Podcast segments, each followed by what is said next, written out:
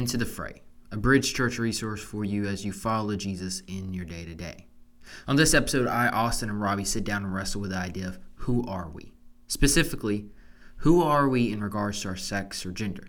In this episode, we get into the language behind a lot of the conversation around gender today, and then I even share a bit about how I've had to wrestle with my identity as a man. We get into all this and much more, so join the conversation with us, leave us a rating and review, and click our links in the description to find out more about us.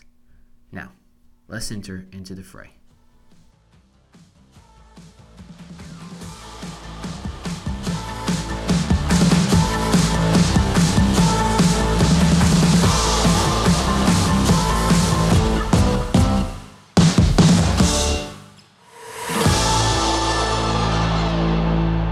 What's your favorite TV show of all time? Ooh, favorite TV show.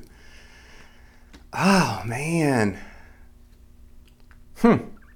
It's a good one. Movies I'm much better at answering with this. Uh you know, I the ones I guess that I still like we still click on cuz they're funny. Um like uh, The Big Bang Theory. I still watch that because uh, it's just a different dynamic. It's hilarious, but we still watch that. Carrie loves Friends, and so when that comes on, or usually, I guess mine, maybe I guess The Big Bang. And of course, I don't agree with all of it, kind of thing. Which is, you know, one of those things, though. I mean, I, yeah. it's a show. You know yeah. what I mean? Uh, but the the di- different dynamics of the characters and stuff. Um, I don't know. Yeah. I like it. Yeah. Used to maybe like a Seinfeld or something like that, but now I cut it on. Not quite as funny. I don't know. It's crazy. Like you know, um, there's certain shows uh, that I watched when you know high school or college, I should say, or young adult. And now I don't know, just not quite as funny as I thought they were at the time. Yeah. Did you get into The Office? Uh, I did not. Okay. Is that yours? Yeah. Yeah. yeah. That's the all-time favorite. Yeah, and that's still on like crazy, right? Like yeah. even just regular network. Yeah. Yeah. Uh, the only trouble is, is when they took it off Netflix that it's just not as easy to watch now. Okay. So like when it was on Netflix, everybody could just it's like top of the list, like number one show yeah, yeah. or whatever. You click on it, and it was easy to keep on repeat. But then they took it off of Netflix, put it on Peacock or whatever. Uh-huh. That's another subscription. Yeah. I'm so it's there's that stumbling block, and so I don't have Peacock. I have the box sets. Uh-huh. It's just a whole like thing to like put the disc We're in. so full. Yeah. I just, yeah. As I said that, I was like, wow, I'm lazy. We're streaming, uh, just the whole dynamic that we have now, and who knows what we'll have in five, ten years, kind of thing. But yeah, we're just we're spoiled, man. Like eat commercials, like even watching on uh, network or you know dish or whatever kind of thing. Now it's like, man, I, I hate commercials, which is funny because Bryce, like Bryce, we would record like he streams tablets and stuff like that all the time. But even before that uh, like DVR and stuff. So we would record like his favorite shows. So if it was like Mickey Mouse Clubhouse or whatever kind of we, and so as he's watching it, I just automatically fast forward through the commercials. Yeah.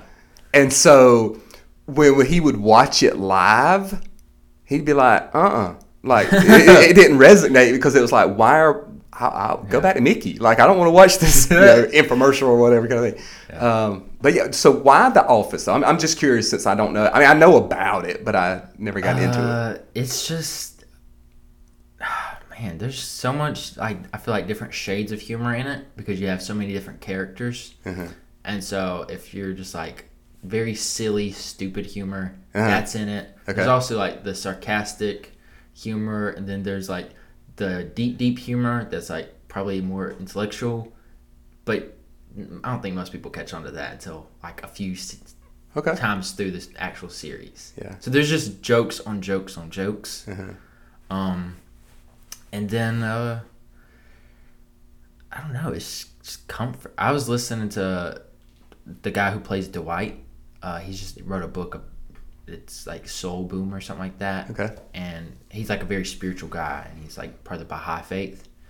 And Russell Moore was interviewing mm-hmm. him, and he was like, "Why do you think The Office?" Like, he's like, "My sons, who weren't alive when The Office first came out, have that show on repeat. Why do you think that is?" And he's like, "You know, it's weird. Like, there are teenagers who dream of working in a paper company office because of that show because they think it's going to be like that. Oh wow.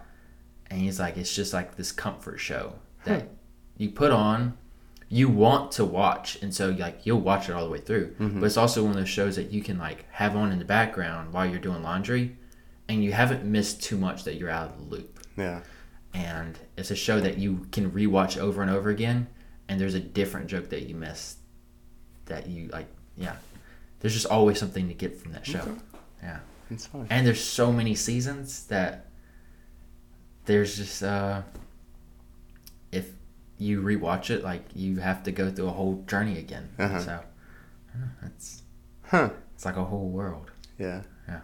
That's, and what's funny, like about because people will hear, you know, mine being maybe the Big Bang, which I'm not a big show person anyway. Um, but like the again, I don't um aspire to the Big Bang. Well, God spoke, and I'm, I'm sure it was Big Bang. Yeah. You know what I mean, kind of thing. But how you know, not not that they do, but like Sheldon's mom is just very religious, and how that kind of depicts them sometimes, mm-hmm. or the dynamic of okay, with these you know, four best friends or nerds basically thing. And so when they bring in a jock or something like that, it's usually to make fun of. And so, Yeah. you know, I think if people just kind of, again, you just hear that or see just that one episode or, or whatever kind of thing, you think, man, this is anti, like it's anti-Christian, it's anti, like, th- but it's really not because, again, it's one of those when it kind of, um, as the shows go on, it, it shows. You know what I mean? Much more level to like that. what is it raj he has a he's Uh-huh. hindu or something like that so they have an episode Well, he's the he's the Indian. So Yeah. yeah, yeah, yeah, yeah. uh he's got I, I don't remember which character it was but they're like i don't get how you can believe in like uh be a part of religion when you're a scientist Uh huh. Yes. And he's like, no, I think they like can Yeah. coexist. Yeah. And, uh, Yeah. yeah. And even uh, Sheldon, yeah, like him and his mom's dynamic. Of, Yeah. He he disagrees with his mom, but he's still like, Uh-huh. no, my mom is like the boss. Yeah. And one of the things I guess I like too is I like. I mean, because there there's certain shows again. Like I'm an action guy, so there, there's certain shows. But and we were talking before we you know started this podcast. Just uh, the different layers of things. Like I just love. Like so, I, I guess one of the things that's been. I mean, some of it's just humor, and I know some of it. It's not all. It's not really crude or anything like that. I mean, there there is some kind of things. You just got to, you know what I mean, with any show, I guess. Um, but the dynamic of like for Sheldon is this very different. Like he is very, very, and not self-aware. There's a lot of most of the time of being so different. Yeah. he thinks it's normal. Um, but for me, like I, I felt like I don't know. Part of me, I, I don't relate to that. You know what I mean? But it it's interesting to kind of watch it and see his heart and see it played out Yeah. It kind of helps me. I don't know with like okay with different personalities and different backgrounds and different beliefs and things like you know what I mean. So I don't know. For me, maybe that's a little more in depth than what people think of a comedy sitcom kind of thing. But I don't know. Uh, yeah, Uh, with like The Office, because it was a remake. There's the British version, which is like Richie Ricky, Ricky Gervais. Okay. Gervais. I screwed up his name. Uh, he'll forgive you. but it's very like dry sense of humor. Theirs was uh, I I didn't like it that mm-hmm. much, but then the American version came out, and the first episode is basically shot by shot a mm-hmm. remake of that, just mm-hmm. with Americans. Okay. And in that first season, you watch like Michael Scott, like Steve Carell's character. He's very like he, he's a jerk. Yeah. You don't root for him. You're like he's an annoying, terrible boss. Yeah. But then as the seasons go on, Yeah. they have these like little redemption moments. And over the time, like you're like he's a. I would hate to probably work with a guy like him, Yeah. but he cares so much, and he has like this childlike love for his people. He he has no family, and so he he really believes the office is his family. Mm-hmm. They don't want to be a part of it, but he's like, no, like you're my children, Hmm. and uh, he, you just watch him over time. Like he's this guy who, at first glance, you're like, I don't want to be anywhere near him, but then over time, you're like, no, he's just a guy searching for love. Like he wants to be a part of something. Yeah. He had a stepdad growing up who he didn't really connect with. Mm-hmm. Um, he was always kind of odd kid out. he always like he was wearing suits, like business suits when he was a kid. Okay. And there's like this scene uh, where they had like a bring your kid to work day. Uh-huh. He doesn't have any kids, but he, he ends up getting along with the kids really well because he's kind of like a child. Yeah. Well, he's like, ah, I, I was on this TV show when I was a kid, uh, this kids television show. So he like puts the tape in or whatever, and they're interviewing all the different kids. Like, what did what do you want to be when you grow up and stuff like that. And his was like, I want to be loved. Hmm. I I just wish everyone would love me. Wow. And like you just it cuts like Michael present day Uh-huh. and he's like emotionally broke down. He's like, yeah, I still want that, and I still have. I don't got a family. These work people, I want to be my family, but they don't really want. They, it's not vice versa, and so you're like, dang, you really start to feel for this character, and just over time, you uh, you root for him, and then when he finally falls in love, Yeah. you're like, yeah, Yeah. like Yeah. I don't know. I feel like it humanized each and every character in the office. Mm-hmm. All of them have like these different quirks and personalities that Yeah. drive you up the wall. But over time, you start rooting for them, Yeah. and it's just like Huh. the subtle. I don't know storyline up underneath that. Like we all want to be loved, Yeah. and uh, it, you just start appreciating the people around you. And Yeah. I, I think it was uh, Rainn Wilson, and when he was being interviewed by Russell Moore, he's like, uh, the showrunner Greg Daniels just really was trying to show beauty in the ordinary Mm-hmm. of in this boring Mm-hmm. office. There's so much beauty around you because Yeah. that's basically the whole show. They don't go outside much. Yeah. It's not like uh, like in Big Bang Theory. They have like their work setting, and then Uh-huh. they have their home setting. Then they go to the comic store. Uh-huh. Uh, they have all these different places, but the office it's literally just the office for most of the show. Huh. But they have all these different storylines they have coming through there of just these people trying to make the office home.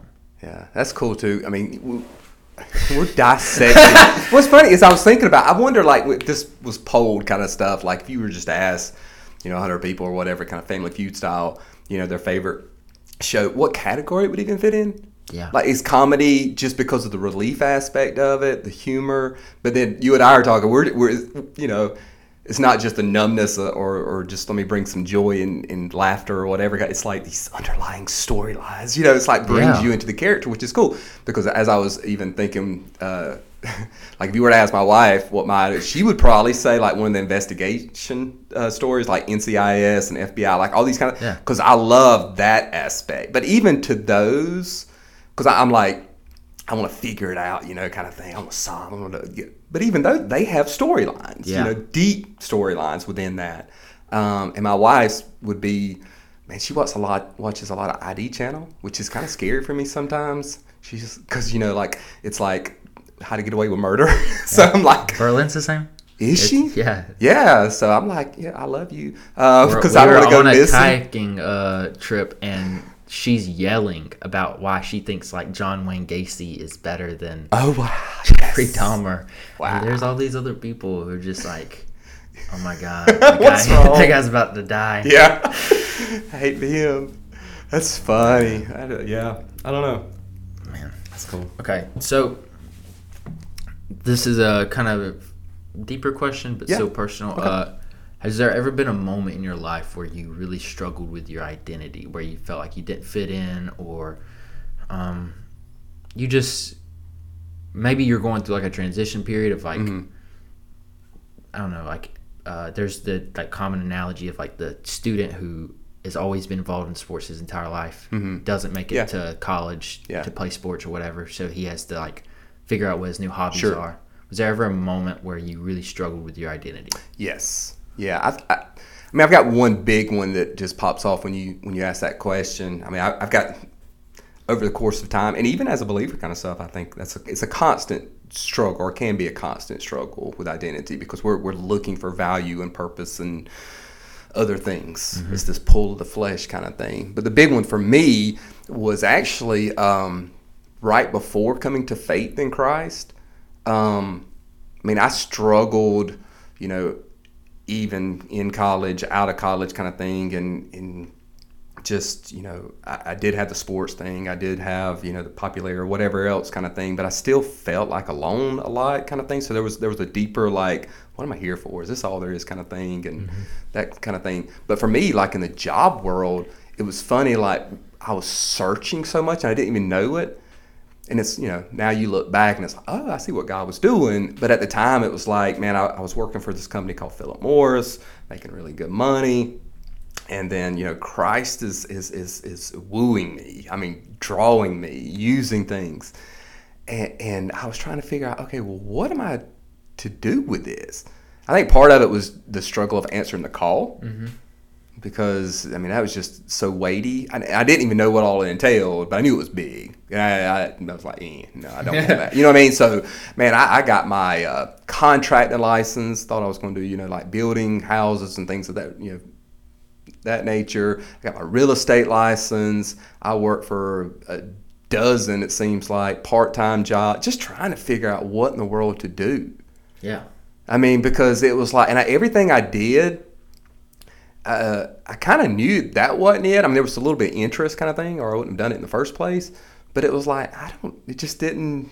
You know, it wasn't it. Yeah. But I can see with even all those now again hindsight how God uses a lot of that even for now in ministry. But I, I don't know. I was just struggling with purpose and finding something that was really fulfilling. Mm-hmm. And so, and all these things, yeah, just never kind of did the job. Much you. Yeah, there's been a a good bit of them. the one that I feel like ties into this conversation that we're about to have uh, is growing up with a dad like mine who mm-hmm. is like man's man. Okay. Uh, he he worked in a cabinet shop, so he's always been into like the physical labor. Mm-hmm. But then when he's not at the cabinet shop, he's out at the racetrack or he's uh, going to the auto parts store just to hang out. Mm-hmm. Like yeah, yeah, yeah. And so I'm constantly around like these men who love cars and mm-hmm. they got oil over them, or we're at the cabinet shop and he's like throwing boards on his shoulder and he's like just building cabinets, and then uh, and then you go to his family's house and it's they're talking about like getting in fist fights growing up and like all these brawls. And then you go to church and we got to go to men's uh what, what is it called? Brotherhood. Yeah brotherhood yeah, meetings. And i'd always go with my dad to just about everything he did. So i'm like the little kid there and they're frying fish and quail and every other animal they shot that week. And yeah then like we because of brotherhood we'd end up going hunting and like fishing and stuff like that. And mm-hmm.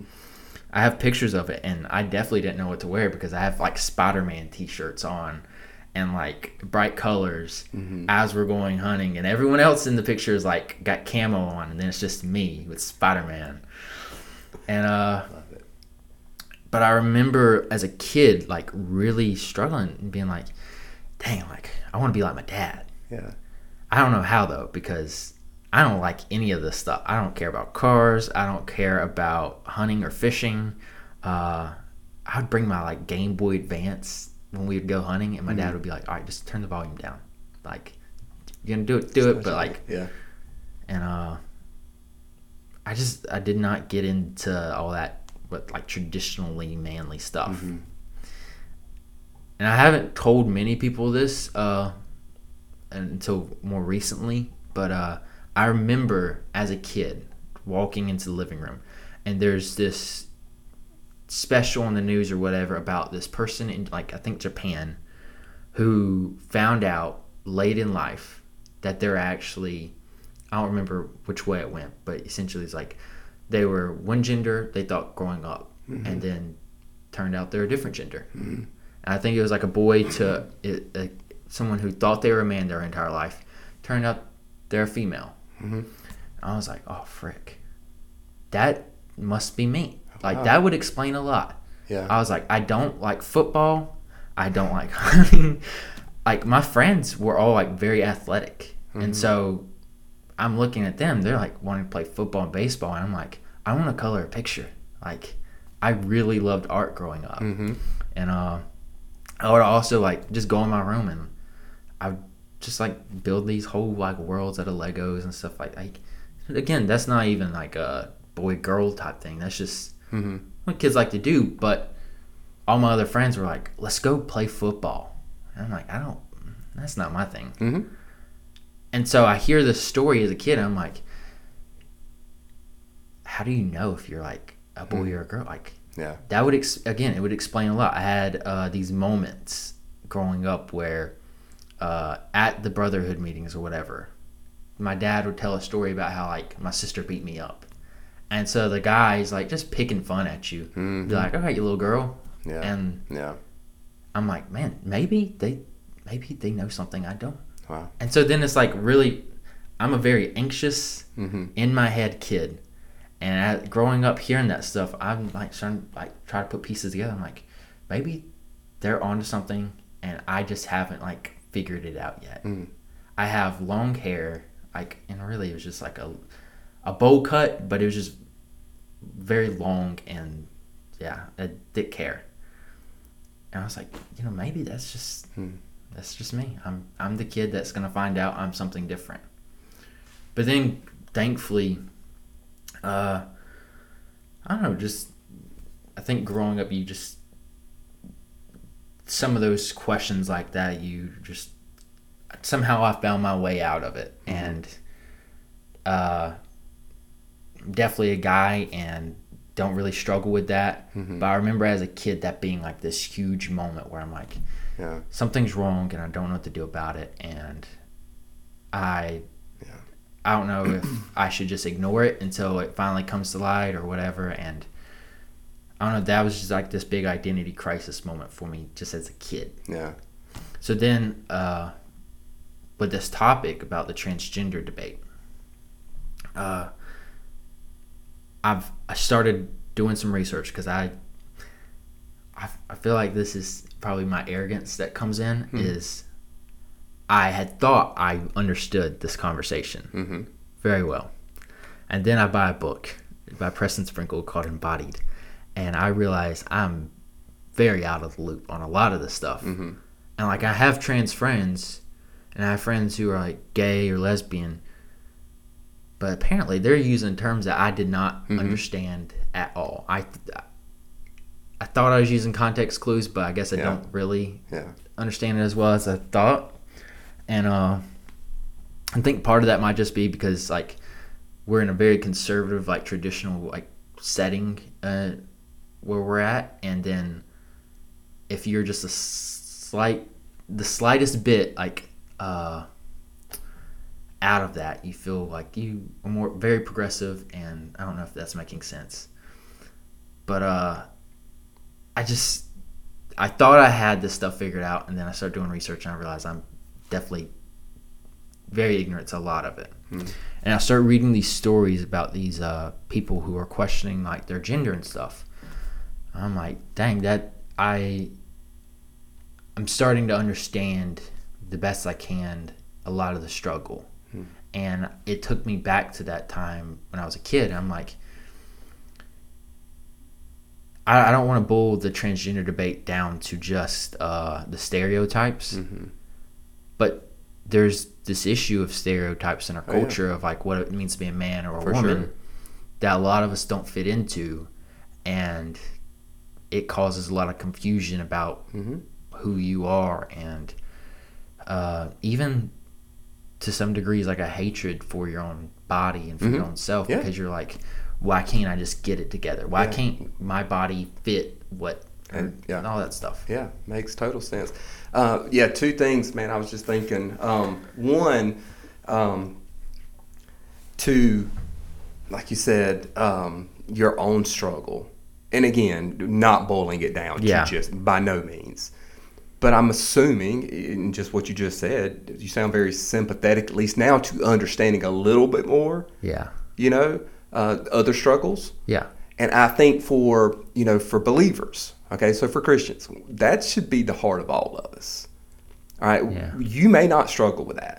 whatever that is, kind of thing. Like if it's transgender, sexuality, identity, whatever, addiction, whatever kind of thing. You may not struggle with it, but man, we should have a heart mm-hmm. for that struggle because again, if you boil down to you know your opening about identity, we all struggle with identity. Yeah. We all struggle with sexuality. You can be a heterosexual, married for 40 years. Guess what? You struggle with sexuality Yeah. one form or fashion. I mean, and here's the thing that I remember a couple of years ago, I was really convicted of.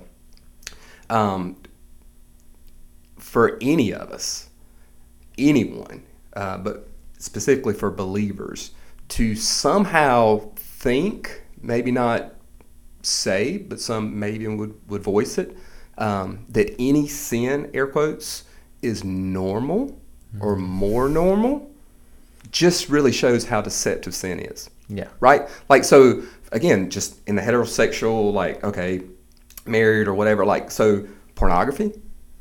I mean that's that's grotesque to the Lord. I mean that Yeah. is you know what I mean. The Bible speaks over and over again about sexual immorality and adultery of the heart and all that. So we're watching you know uh, uh, heterosexual somebody grounded in who they are as a man kind of thing, sinning by watching two other people sin. I mean how Yeah. whack is that? You know what I mean? But we normalize that. But trans, oh well, that's really abnormal. And you, you, you might struggle with one, but you can't understand their. Str- you know what I mean? Like, so for me, man, just the perversion of my own sin, sexuality, um, ideas, whatever kind of thing. Uh, I- it's, it's perverse. You know what I mean? But what's crazy is, like you said, where we are, a lot of people just, oh, well, okay, two unmarried people living together. Oh, you know, having an affair, uh, porn, what? That's normal. Yeah. But trans, homosexuality, oh, that's abnormal. Yeah. I mean, really? And like, shame on them for trying to make it normal. for real? Yeah. As if like half the shows on TV Yeah. don't have Yes. like gun violence and Yes. murders and Yeah. like we're rooting for yes. the supposed good guy. Yes. We're, we're rooting for John Wick to assassinate all these people. Going back to John. Yeah. Man. The other thing too, though, man, I, I think is so pivotal. Um, and again, we're, we're obviously, you know, deep south, you know, which is where we both grew up, kind of thing. And so your struggle, which is resonates with a lot of people in one form or fashion, about not fitting in and and the stereotype and ideology of some people what this is supposed to look like. Because I know some very God fearing men who I have heard like make comments, yeah. you know, about masculinity and what it looks like. And man, I have had to push sometimes and be like, um, I think you know David for those guys is a hero of the Bible. Mm-hmm. Yeah, man's man, bears, lions, warrior, leader. He also played a harp yeah. and, and wrote poetry. Yeah. You you want to put Very him in a, emotional poetry. you, you want to put him in a box? Jesus? I mean, turning over tables, cracking whips, challenging the religious elite, most definitely. Yeah. Little kids coming to him, tender. I'm, Yep.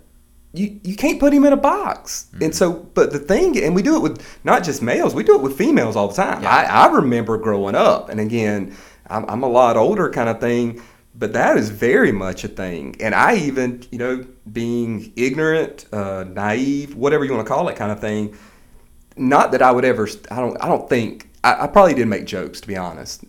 Be very. I probably did. Uh, kind of like your dad. Yeah. or, or somebody, you know, about, hey, being a girl or whatever kind of thing. Because you know even in my age you know uh, well a girl that you know uh, could work on a car or, or specifically like play softball You- there there kind of came this stigma this stereotype of what that meant. She wasn't in pageants or you know what I mean wearing dresses all that or whatever kind of thing. And I'm not old old school but you know what I mean? That's just kind of yeah. yeah she was tomboy. You started labeling Yeah. right and so then for a guy again who didn't play sports or uh, you know if, if, if he loved books or you know he was in you know in the arts or whatever it Yeah. was again that we're acting kind of Yeah. opposed to that you know a little more feminine kind of thing Yeah. I mean, who who is defining that though Yeah. the culture uh, you know where you grow up uh, your personal preference Yeah. I just I now again I, being much more mature, not only in, in life. I hope, and I know, but also just as a believer, man, you you got to stop that because we're still prone to that as believers today. Even as someone who is on the receiving end of that, of like being called the little girl, Mm-hmm. and it me- messing my mind up a Oh lot. man, it's so damaging. Yeah, I did that to my little brother. Yeah. Because there was a, I remember a point where I was like, okay, like my dad's toughing me up, like Mhm. I'm, and I'm looking at my little brother and like, why are you crying about everything? And so then I start using the same hurtful language, and Yeah. anytime he was like emotional growing up, I'm looking at him like, come on, you little girl. Mhm. Like, do we need a dress? And like doing all those same things to Yeah. just like continue the issue yeah, and uh it's it made me uh Preston Sprinkle had talked about these terms binary and non-binary. okay. I didn't really understand. I've heard them before, hmm but it's uh, I wrote a book review for it, and I was like, the only time I've ever really heard these words is when it's like the purple hair, like flaming liberal, Mhm. like they're like got posters and stuff up at some protest, Mhm. and so I just kind of like let it slide. And I'm like, I don't even care to learn.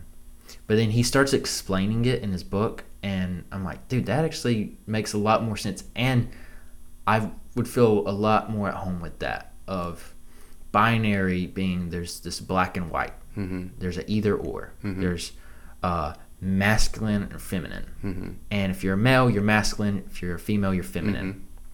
And you gotta fit in these very distinct boxes.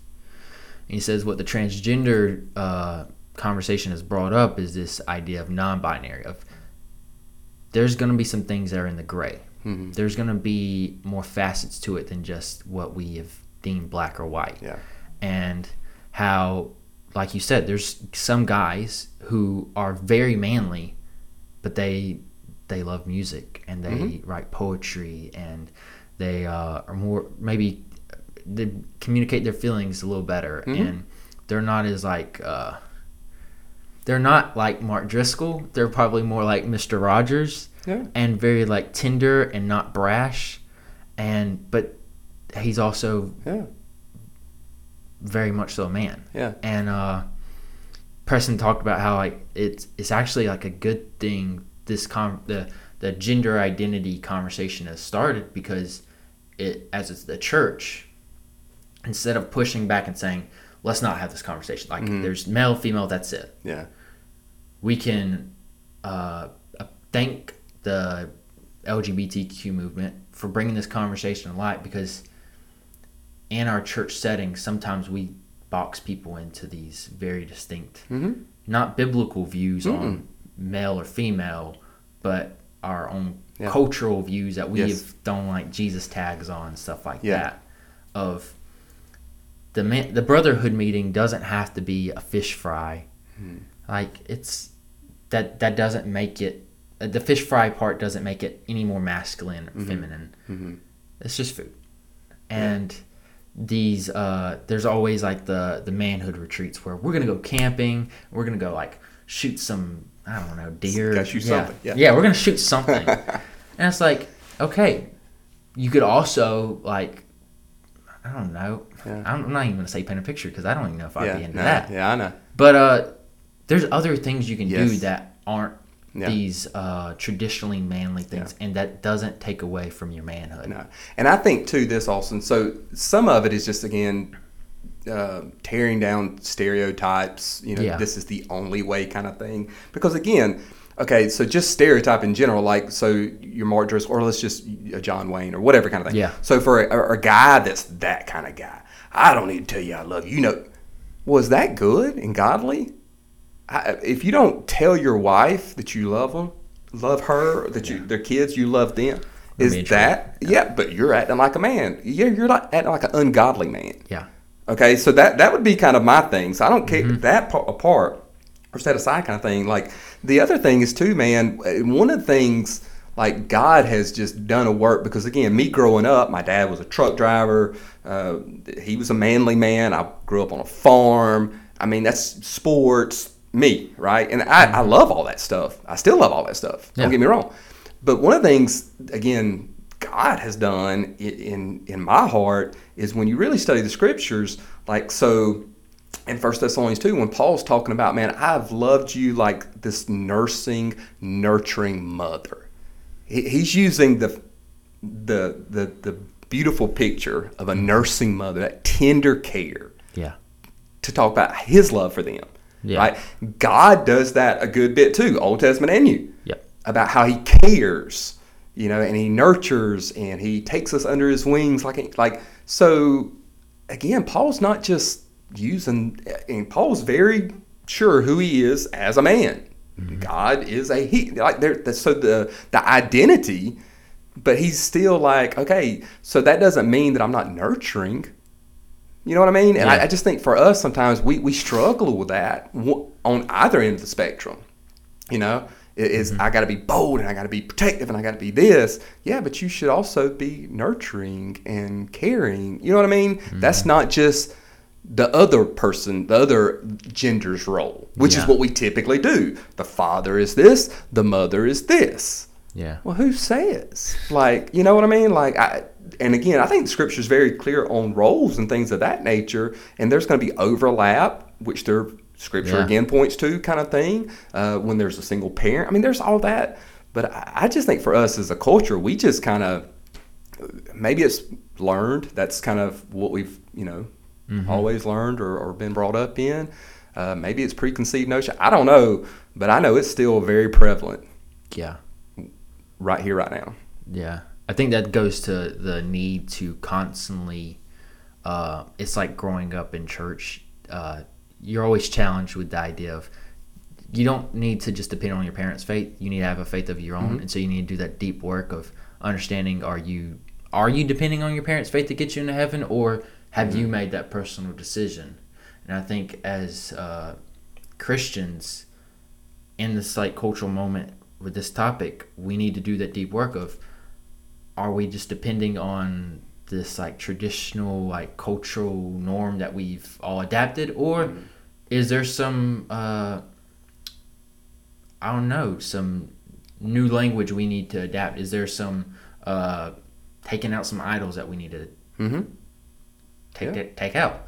And uh are have we actually been striving to be biblical Christians or have we just assumed that the Christianity we grew up in was very biblical? Yeah, yeah, yeah. that's- That's, a good point. That's the challenging part is uh we all whatever you grow up in you think is normal. Sure. I grew up thinking that your dr- dad being a drug addict was a normal thing. I didn't think it was special. Mm-hmm. And then you go to school and you're telling your Yeah. friends all these stories about your dad, and they're Yeah. like, "Yeah, my dad's an accountant. Like, Yeah. he, he he doesn't struggle with drugs." And you're like, "What? Like, that's not everyone's struggle." Yeah. But it's just whatever you grow up and you think is normal, and so a lot of the times, part of this deconstructing that you have to do is the, the I think some of the biggest deconstruction you're gonna have to do is deciphering what is actually biblical and what have you been told is Mm-hmm. Yes. biblical. Agreed. And just because there's some Bible passages being attached to some things oh yeah.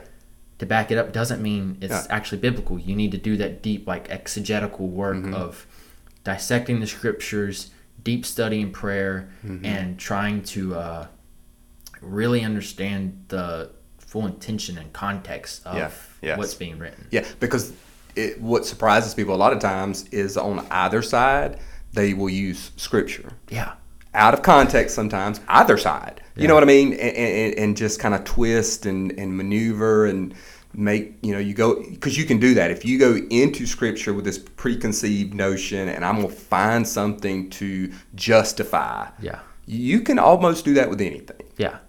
taken out of context again, kind of thing. So, but I want to get back to something you said earlier. 'cause I think it's so paramount. So you said even in some of your terminology that you thought you knew, but then when talking with your friends, when reading another book, um, just this enlightening, just gathering information. And again, we've talked on a myriad of other topics, the same thing, gathering information. Yeah. You know, that being, I I don't know, just a learning more. Yeah. Like not again preconceived like I and again you don't have to understand completely, but just having more of a I need to I want to understand more so that I can communicate better and relate with and understand. You know what I mean? Yeah. Um, I think is so pivotal. Um, one other thing too, man. I was just thinking. So um, with the church, um, one of the things like there are hot topics, like pressure point, like when they get brought up. Yeah. Uh, and I guess it's, I'm sure it's always been that case,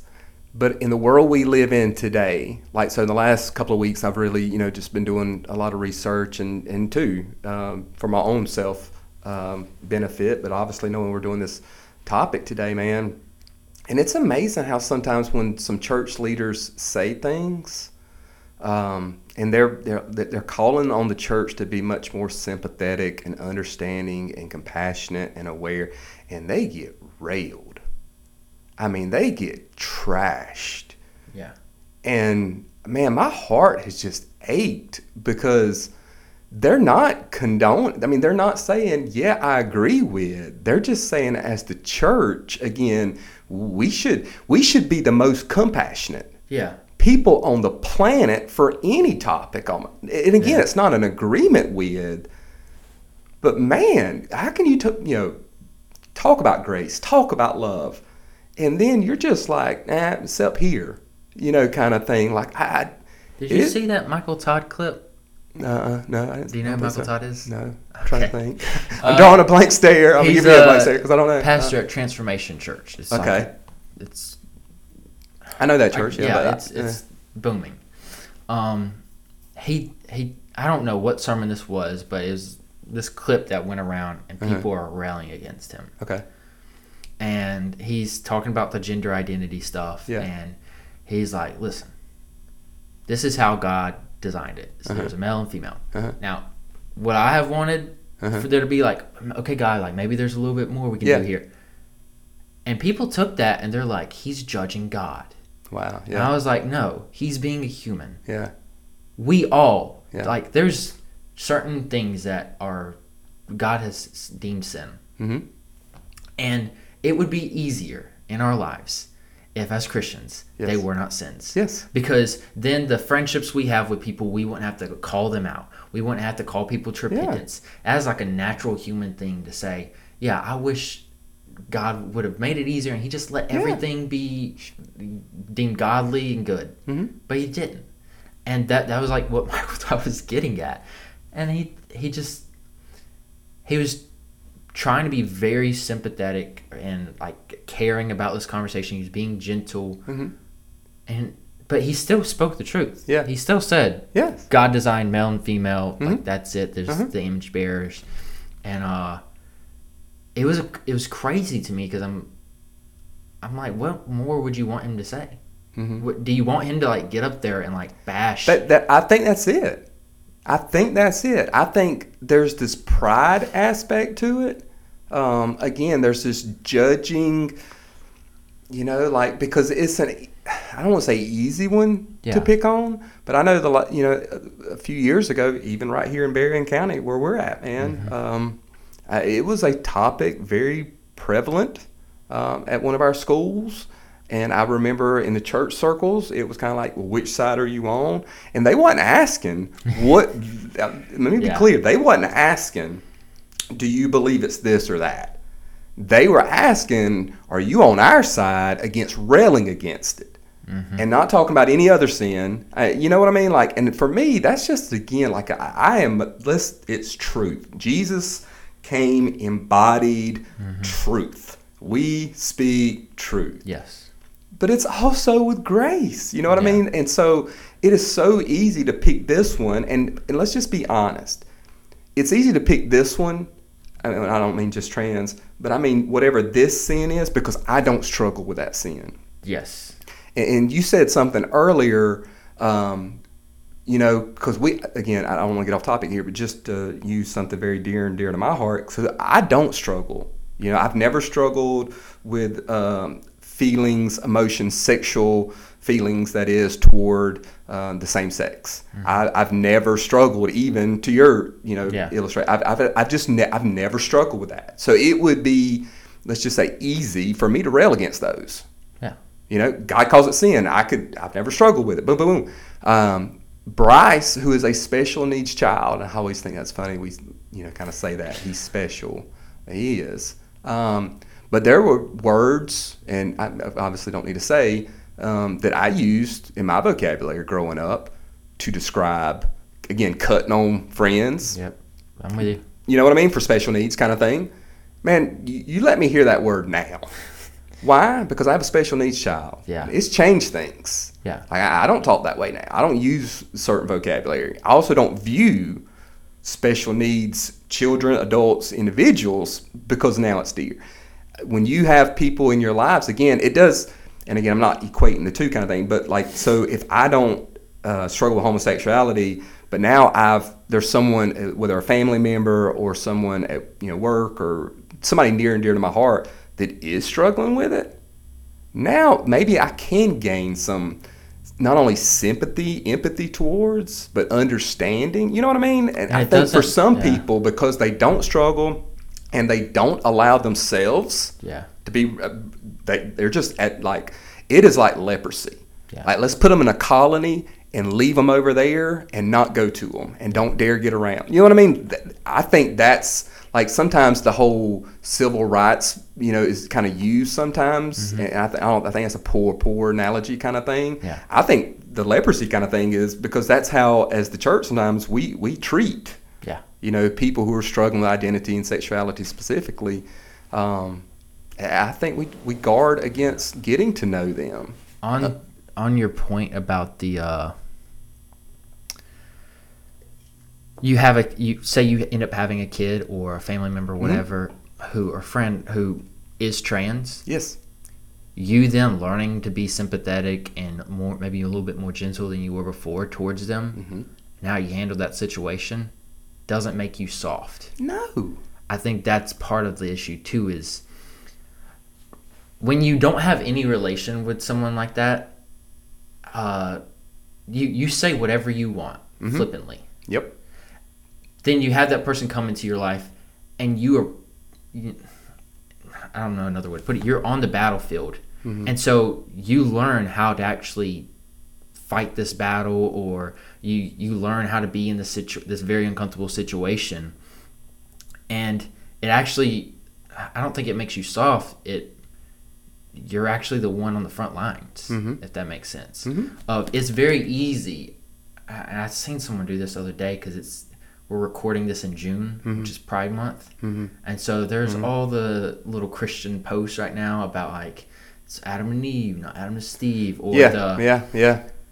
I, I seen a pastor do this. A pastor I love, who posted something about uh, yes, all the scriptures talking about homosexuality and Yes. abomination stuff Yeah. like that. Yeah. He doesn't ever post on Facebook, Mm-hmm. but he's come out of the woodworks to do this. Yes. and I, I'm I'm seeing a lot of that of people who have no relation. Mm-hmm. They have they've never had a conversation with a trans person where they actually heard their heart or their struggles. Mm-hmm. They've never like cried with someone like that, and they have all they, they think it's bold to from a distance throw these shots. Mm-hmm. Oh yeah. but that's not bold at all. Yeah. Like when we you watch like Hacksaw Ridge, Mm-hmm. the guys in the bunkers shooting from afar. You, no one's like, yeah, that's bold. What they thought was bold was when Desmond Doss goes into no man's land and Mm-hmm. Is pulling people out. Yes. Even the enemy, like he's pulling them out to Yeah. treat Yeah, their yeah. medical wounds. Yeah. And like that is bold is when you're actually in those uncomfortable situations and you know how to move and Mm-hmm. interact in. Yeah. Um, and then two the, with the trans conversation, I think that as Christians, I don't think it makes you weak when it comes to the pronouns Mm-hmm. of. I don't know. We've we've talked. We've had conversations in our church about this. About do we open another bathroom up for Mhm, yeah. that's more like gender neutral? Yep. Uh, do we use pronouns? Uh, that was a conversation we've had in our youth group because Mhm. that, that that's going on in high school thing. right now. Yeah. It doesn't make you soft Mm-hmm. or a lukewarm Christian to do some of these things. Sometimes it just makes you very loving. Yeah. Of nowhere in the Bible does it say you have to have a male bathroom and a female bathroom. I remember when Target 1st came out with the tra- the neut- gender neutral bathrooms. Mm-hmm. My whole mind, I was like, yeah, okay, like the gas station, Mm-hmm. like one person in at a time. That doesn't that doesn't get in anyone's way. Mhm. doesn't bother me. Mm-hmm. It doesn't. Uh, there's constantly times where the man's bathroom has been destroyed, so a man will go to the female's bathroom Yes. when no females are in there. That's okay. Yeah. And there's just these uh, little things that you can take stands on. Sure. Oh yeah. But I, feel like as Christians, we need to think a little bit more deeply and strategically about how we're handling them. Right. Of has it actually is it actually hurting someone? Is it actually like endorsing the things that Yeah. they've chose to do? And I think that's the key. So I think the struggle for a lot of people is am I agreeing with? yeah, Because I'm making accommodations, because I, I'm doing this. It, does that is that kind of my stamp of approval either to that person or bigger picture to others around? yeah, Like, okay, if, if I allow this, then that means I'm saying it's okay. Well, and here's the thing. So you, you said too, man. Does it make me? Does it make us or anyone soft? Uh, does it? I would say uh, if you're doing those, it makes you actually more biblical. Yeah. Because I mean, Hebrews 13. Uh, the writer of Hebrews is talking about Jesus going being crucified outside the camp in this dark, dangerous, ugly place. And then he says, "Oh, and now because we know him, uh, we should go outside the camp in the dark, dangerous, messy places." Um, this whole, like, again, uh, kind of to yours and what I mentioned earlier about the leprosy. This whole idea, if I if I touch someone with leprosy, I'm gonna then be contaminated. I, I'm gonna be a leper. And I feel like that's how people kind of treat mm-hmm. people, especially trans or, or gay, lesbian. If I'm around them, maybe I might become like them. You know, it's this is weird, and you know, it's not funny, man, because it's this weird like dynamic. And again, I just think of Jesus, and it's not because I'm a preacher. I'm just thinking Jesus was constantly around tax collectors, prostitutes, lepers, outcasts, right? And and what were the religious people saying? You know, mm-hmm. they were saying, "Oh, if he knew who they were." yep, And Jesus like, "Man, I didn't come for the, the well, I came for the sick." yeah, And they were all sick. But these people knew they were sick. Something was wrong. You know what I mean? And so it wasn't like, and Jesus would touch people who other people had cast out, and it was very intentional because it was a sign of intimacy, whether it was having a meal with or mm-hmm. being, you know, in their house uh, when you shouldn't be, kind of, or the culture says you shouldn't be. Like, Jesus was not contaminated. He didn't become like them. So if we're the mindset is we're not going to be around, are we really being like Jesus? Or are we being more like the Pharisees? Uh, you know, Yeah. like it's just one of those things. It's just I don't know, man. I str- again, you mentioned those small accommodate, and again, you need to, as you said, pray through, seek counsel with, look at. I mean, you need to do all that, even small details. But I think sometimes people just kind of sh- mouth off or, or make decisions and they hadn't prayed about it. They hadn't really sought counsel. They had, and a lot of those even like small things, um, again, it kind of gets back, okay, it, this isn't, I'm agreeing with. I mean, if we have a bathroom that's a family bathroom Yeah. and it's a single stall, or you have a bathroom that's a single stall and I don't know what sign you put on there, everybody, or I don't know, whatever. You know what I mean? Like, I understand, I understand people completely when it comes to just, just the bathroom about the safety of children and all. Uh, yeah, I, you know, men being in women's whatever I am, I understand. yeah, And so we're going to be wise. We're going to be, you know, about stuff like that. But like you said, if if you come to the mindset um, that you put a single bathroom with a lock on it, kind of thing, that's open to anybody, does that mean you're agreeing that I'm? Uh, yeah, I I think it's totally okay, kind of thing. Something you had So, brought up before weird. too when we had this conversation was uh, even looking out for the protection of that person who's trans. Yes, you're Of- you're doing both. Yeah. Of saying, well, you, they just need to get over it and go to the bathroom that they were Yep. signed to it. Like, Yes. okay, Yep. how are you gonna actually feel when someone who looks like a female Mhm. goes into the man's bathroom because that's it? Yep. You're gonna be pissed. Mhm. Like, we're not ignorant to the things that you say around the campfires and stuff like that. Like, we've all heard these conversations. Mhm. We hear it all the time on TV about what people actually think of stuff like this. Mhm. You're not what you've. I've I've heard it countless times say like, oh, that if they ever go in there, I'm gonna go in there, I'm gonna beat beat the tar out of them, and stuff like that. And you're mm-hmm. just like, Yeah, keep it PG. yeah, like what are you? One, what are you accomplishing with Yeah. that? Two, Yeah. you're part of the problem. You're there's no win-win with for, for you. Yeah. You gotta have. As Christians, we're following the way of Jesus, Yeah. and so when Jesus summarizes the the Torah or the law, Mhm. he says it's love God and love people. Yeah. And by the way, Treat them like you would yourself. Yeah. And by the way, when it's people or neighbor, it's Yeah. everyone, not just people who look like Yeah. you. Who you know what I mean? When we think about sexuality, it, they're Yeah. and it's so I think again, dude, it gets back to that. Like, so that person, and I even said Wednesday night, you know, that person that because we all, again, I, the Bible speaks so much about us, our tendency in the flesh to show partiality, and that Yes. God does not show partiality. And you know, James warns about people coming into our gatherings. And yeah, in that context, he's talking about you know, he's decked out and he got the gold and all, and where you seat him. Yeah, that's the context. And then the slowly brother you put at the end and sit on the floor kind of thing. Mm-hmm. But it can does that not apply to everybody? How we treat them when they walk in, what they look like, yeah, what you know you okay well i knew last year it was he was steve and now he's going by stephanie you know so do i treat him you know what i mean? Like differently kind of thing. Mm-hmm. i think it's a warning for all of us you know as a church because we're so prone to it. And to your point about them you know the trans going into a restroom of their you know um original uh, gender you don't think that's a conversation that's going to be had later on by somebody yeah. I promise you, uh, if you don't like voice and have these discussions, you let you let one walk in your gathering this Sunday. You let a male, female, gender neutral, whatever, uh, walk in, and somebody and notice Mhm. again.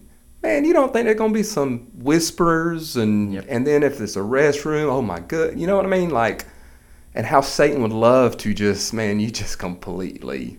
I mean, you talking about uh, going in sanctuary and worshiping Jesus. Your mind is completely off of worshiping Jesus. Yeah. you know. So let's I just be honest part about of that this. is uh, we think that we have uh, these like magical words that are going to change the whole conversation or whatever. Mhm. Or like we come across a trans person Mhm. and we think calling them by their gender at birth or whatever. Yes, If we call them or the pronoun. that's Yeah, yeah. going to like set them straight. Yes, And it's that foolishness of like, no, people who've been doing that. yes.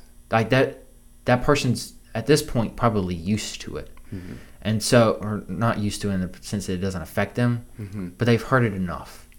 They're expecting that from a lot of people. Yeah.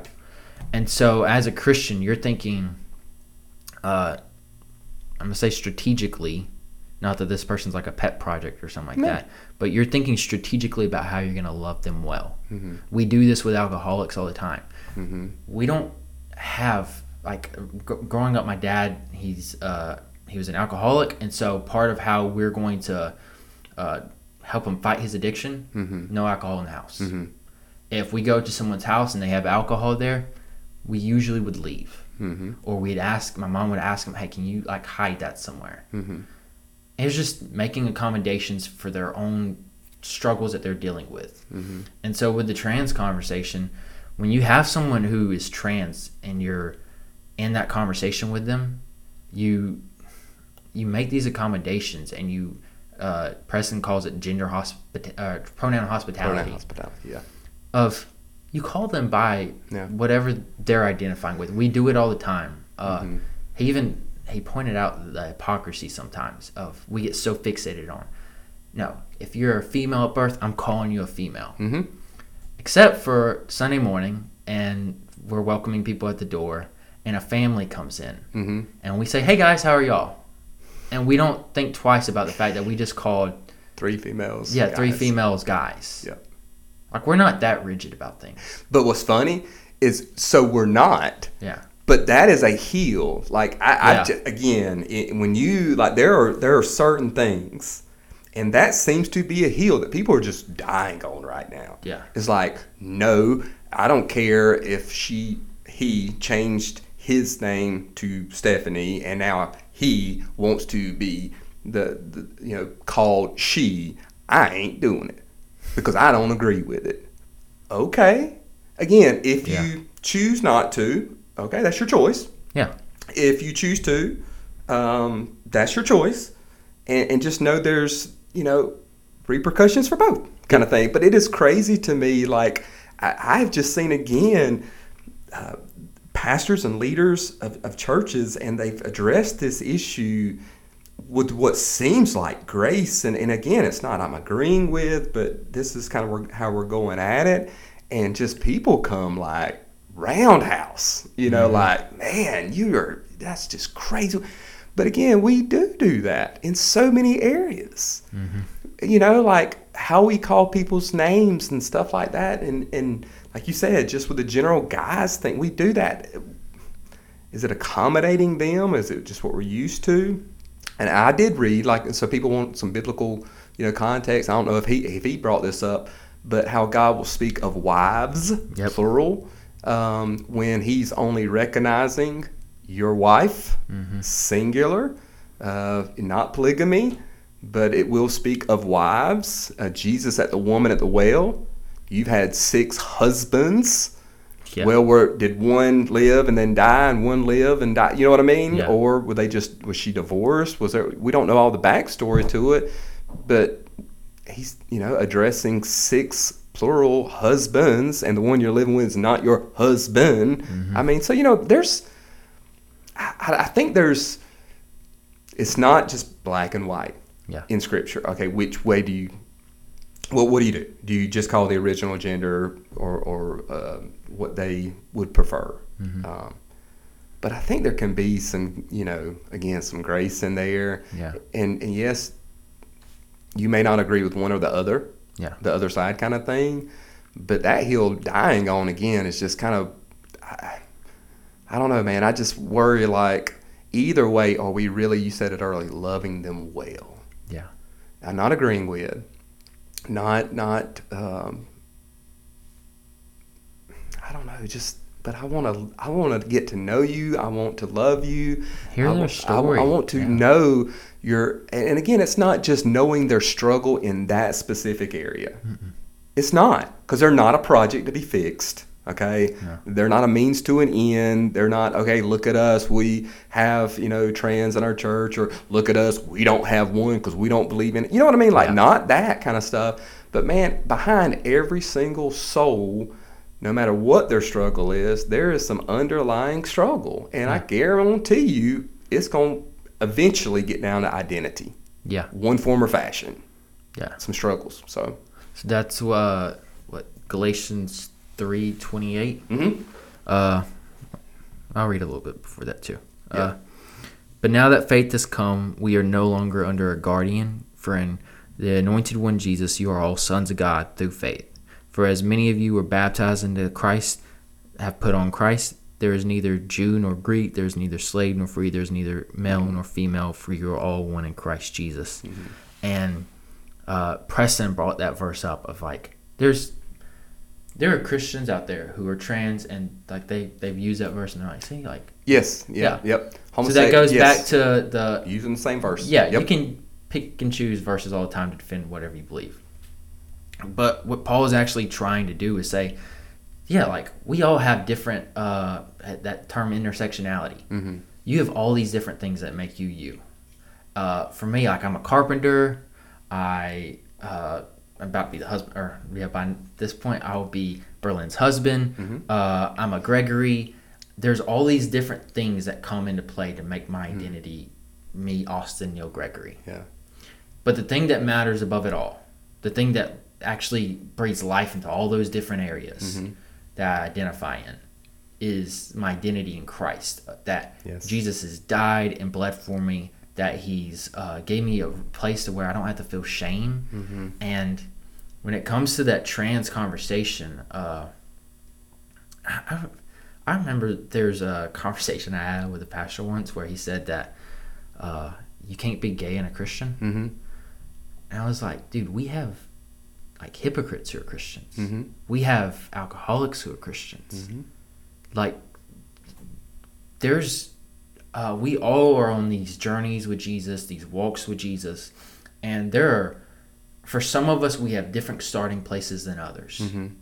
So for the trans person, they may uh, have like fully done the whole like gender reassignment surgery, all that stuff, Mm-hmm. And they may not see anything wrong with it, but they love Jesus, Mm-hmm. and they are not that these things make you Christian, but they're they're doing the everything seemingly right. They go to church, they're involved in Bible study, they're praying, they're giving to the poor, they're doing everything else. There may be this one thing Mhm. that Jesus hasn't uh, fully worked on them with, Mhm. or like he's and it's in the process Yeah. and that's okay. Like people are not going to change overnight. Uh, we none of us have. I'm like at this place right now where I'm like, yeah, I feel like I'm questioning like theology all over again. Like Mhm. there's, it, it feels like every time you think you get like a theological question, like the answer to it, another theological question pops up, and you're like, what? The, what am I supposed to do with this? Mm-hmm. like uh we're just all works in progress and we're all like jesus is slowly sanctifying trying to grow us more into his image over the course of our lives and there's going to be times where he's not working on the most obvious thing Mm-hmm. he's working on a lot of these more subtle things Mhm. around it Yeah. and that's going to be the thing that uh, gets into some of the deeper core issues like you said of like Mhm. identity that we're wrestling with Yeah. that we all wrestle with Yeah. um, and so there needs to be grace towards the person. But then uh, I'd say too that as Christians, one of the things Preston brought up was the the difference between sex and gender. Mm-hmm.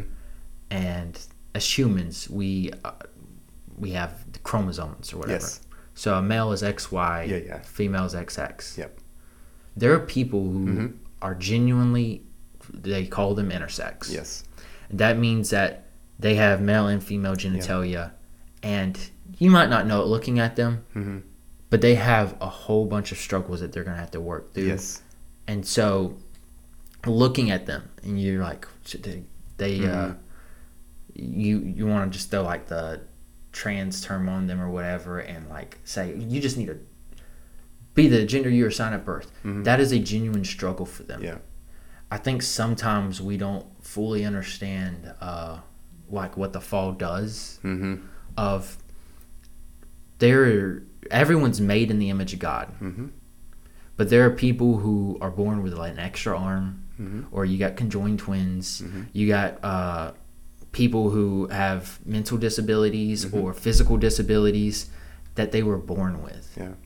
And I think that's one of the conversations that probably has not been touched on as much in the church Mhm. is there are some people who like that that affects Yeah. the genitalia. Yes. And as Christians, that's okay. That doesn't shatter our theology Yeah. or uh, the idea that God made male and female. Mm-hmm. It just it's one of those things that we're going to have to, like you said, God gave us a prescription of, uh, you know, love God with all your heart, mind, soul, and Mhm. strength, and you're going to love people as yourself, Mm-hmm. and that means you you just enter into those spaces that aren't as clear. Like we had an identity uh, episode before Mm-hmm. where we talked about God doesn't give you the He doesn't tell you what college to go to. Mm-hmm. I mean, unless He's like speaking to you in like the dreams and visions. Yeah. Uh, for most of us, we have a few different options. Uh, we're gonna go to UGA or Florida Mhm. or Liberty, and we have to prayerfully discern how to handle that. Yeah. And I think that's the same with a lot of these situations around the gender conversation is, and even being friends or maybe you're dealing with it yourself, is you prayerfully discern it Yeah. and you you depend on God's word, you Yeah. study it, Mhm. but you also uh, you go to God and like, you just be present with Him, Yeah. and you you let Him like breathe that grace and that mercy over you of when you're in those still quiet moments with God in like deep prayer and meditation. Mm-hmm. I feel like God gives us a lot more grace than sometimes we can even expect from other people. Mm. Of uh, Henry Nouwen talked about how he, uh, Henry, he, he was never married, but he had a friend, and he, his best friend was everything to him. He's like, this is my guy. This guy has a family, Hmm. and this guy can't give Henry all the time in the world because he's got a family. Hmm. And so Henry's struggling with this as like a single Christian. He's like, I feel like you just don't you don't care enough about me. Yeah.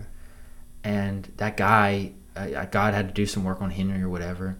And then he finally had a conversation with that guy, and that guy's like, Henry, I loved you. Like you're you're my best friend, Hmm. but I can't be everything to you. Yeah. I'm not gonna heal every wound you have. Mhm. Uh, I, I can't do what only Jesus can do for you. And I think uh, if we could give any advice to people in like the trans community, people struggling with this, is like the church is going to disappoint you. Yeah. And even though it's not in the same way, Mhm. I would say the church probably has disappointed me and you at times. Oh, for sure. Well, yeah, you're a pastor. You're like No, but I the think- church is. yeah. You're you're fully uh, not that other people aren't fully involved, but you're involved in the church in a way that is emotionally tolling. Mm-hmm. Of a lot of times we forget that pastors are they're caring for people all the time, Mhm. but if there's not a system set up, they're often the one who gets the least cared for. Mm-hmm. Um, and that's just I that- that's part of human nature in the fall, and so don't depend. I guess the advice is don't depend on people to heal those deep wounds and stuff like that. There's only one Savior. But then yeah. On the other side of that, as Christians, we need to be intentional about loving and creating space for people to wrestle through these things and not try to like fix it right away, Yeah. but really uh, give them that long term space to Mhm. wrestle through, like wh- whatever questions they're dealing with or struggles they're dealing with. Mhm. Uh, some of it maybe they hate just hate their body Yeah. and that they have like this um, i mean there, there's that conversation in the gym culture of Mm-hmm. people who work their entire lives to get the best physique and everyone else thinks they have the best physique but they think they're fat Yeah. like there's there, there's some people who that's just the thing is that Mhm. they they struggle loving the body they're in Yep. but then there's other people who have a lot more internal deeper struggles uh, that you're gonna have to work through and wrestle with and there's gonna be times where you think that you've y'all handled it and it's all good Mm-hmm. you don't ever have to have this conversation again and then Mm-hmm. the next conversation comes and you're gonna have to start back from base one Yeah. and that's just as a christian uh, you taking on that spirit of christ of you're being slow you're Yes. patient you're quick to listen Yeah. you're slow to speak Yeah. and uh, again you just create that space for people whatever struggle they have to come to you and you love them the best way you can Yeah, that's good. Yeah, and, and man, I think it's just again, it's Imago Dei. Yeah. It's made in the image of God. So what we see with our eyes and think with our minds and been taught or been accustomed to or whatever kind of thing, man, that individual is made in the image of God. The same God that you're made in the image of, even though they look very different or act very different or think different or believe different, whatever kind of thing, they still are yep for whom Christ died. And so, for you know, again, man, they're not a project to be fixed. They're a person to be loved, no matter again how different, whatever that is, kind of thing. And I just my my heart, um, again, I the Galatians three twenty eight. Um, you know, again, will be used, you know, by some. See, there is neither male nor female. Paul, again, in the context, is about redemption. Yeah. I mean, it's all about salvation. It doesn't matter if you're a slave or free. In Christ, you are free. Yep. It doesn't matter if you're male or female, rich or po- all that kind of stuff. Is the same God loves, died for you, rose. You can know Him, and that's that's the beauty of that. Um, every time sexuality or anything's addressed in New Testament, whether it's Paul or Jesus, man, they're running back to creation. They're running back there, and that's what uh, redemption, recreation, if you will, being born again, is running back to what how God created in the first place. Yep. It's His. So we know that as believers. In the same breath, man, we you mentioned. I, I know it's different time, but tomorrow I'm, I'm preaching on walking with God. Is it is a walk, man, and we mm-hmm. walk with other people, which means man, sometimes it- it's some murky, messy stuff you're going through, and, and it's not as fast to quick to the destination as you hope for either Yeah. person, but you're walking with them, and I just that's what I want. Like I, I, I want on both sides for our hearts to be we, you know, for believers who love the Lord, love the Word. You still can love people who disagree. Yep. And, and so let's make, as you said, that space, man, where we can, you know, get to know them. And because on the hurt part of the church, for me, there's just some ownership. Mm-hmm. And it's not new. The scriptures do it over and over again. The sins of our fathers, sins of our fathers. Why are they praying and confessing the sins of our fathers? They didn't have nothing to do with it. Mm-hmm. And I'll hear people say that about whether it's slavery, specifically raci- racism, whether it's, you know, with with sexuality. Well, I, I I don't do this. I don't. Why would I have to confess? I, I way before my time or what? Man, one is there still that underneath. Let's just be honest that we all deal with kind of mm-hmm. thing that we need to confess. But two, like you said, I want people of different sexualities and struggling with whatever identity and this, they have been hurt most a lot of the times by people, family members, people very close to them. Um, a lot of other people have shouted things, said things. They find community in people of the same a lot because they're accepted. Yeah. Whereas the church, typically, mostly, which side are we? I mean, you know, again, it's Yeah. not we agree with or necessarily just disagree with, but do they at least find space where there can be conversations, where they can feel welcome, where they can experience love and not be yelled at and just constantly condemned and judged? You know what I mean? Like, I think that's why there is a lot of hesitation, and that's why. Yeah. Again, I don't want to speak for, for either side as a whole kind of thing. I think that's one of the reasons there is so much division mm-hmm. It for trans as far as the typical traditional church because they're just their perceived notion is what they've experienced maybe or their perception of is that most churches are just gonna that's what they're gonna do. They're gonna judge them they're gonna you know condemn them they're gonna you know like so why would they have anything to do with that type of believer? Yep. so it's tough That's good. just love people man. Love god love people. It's so simple. We make it complicated so much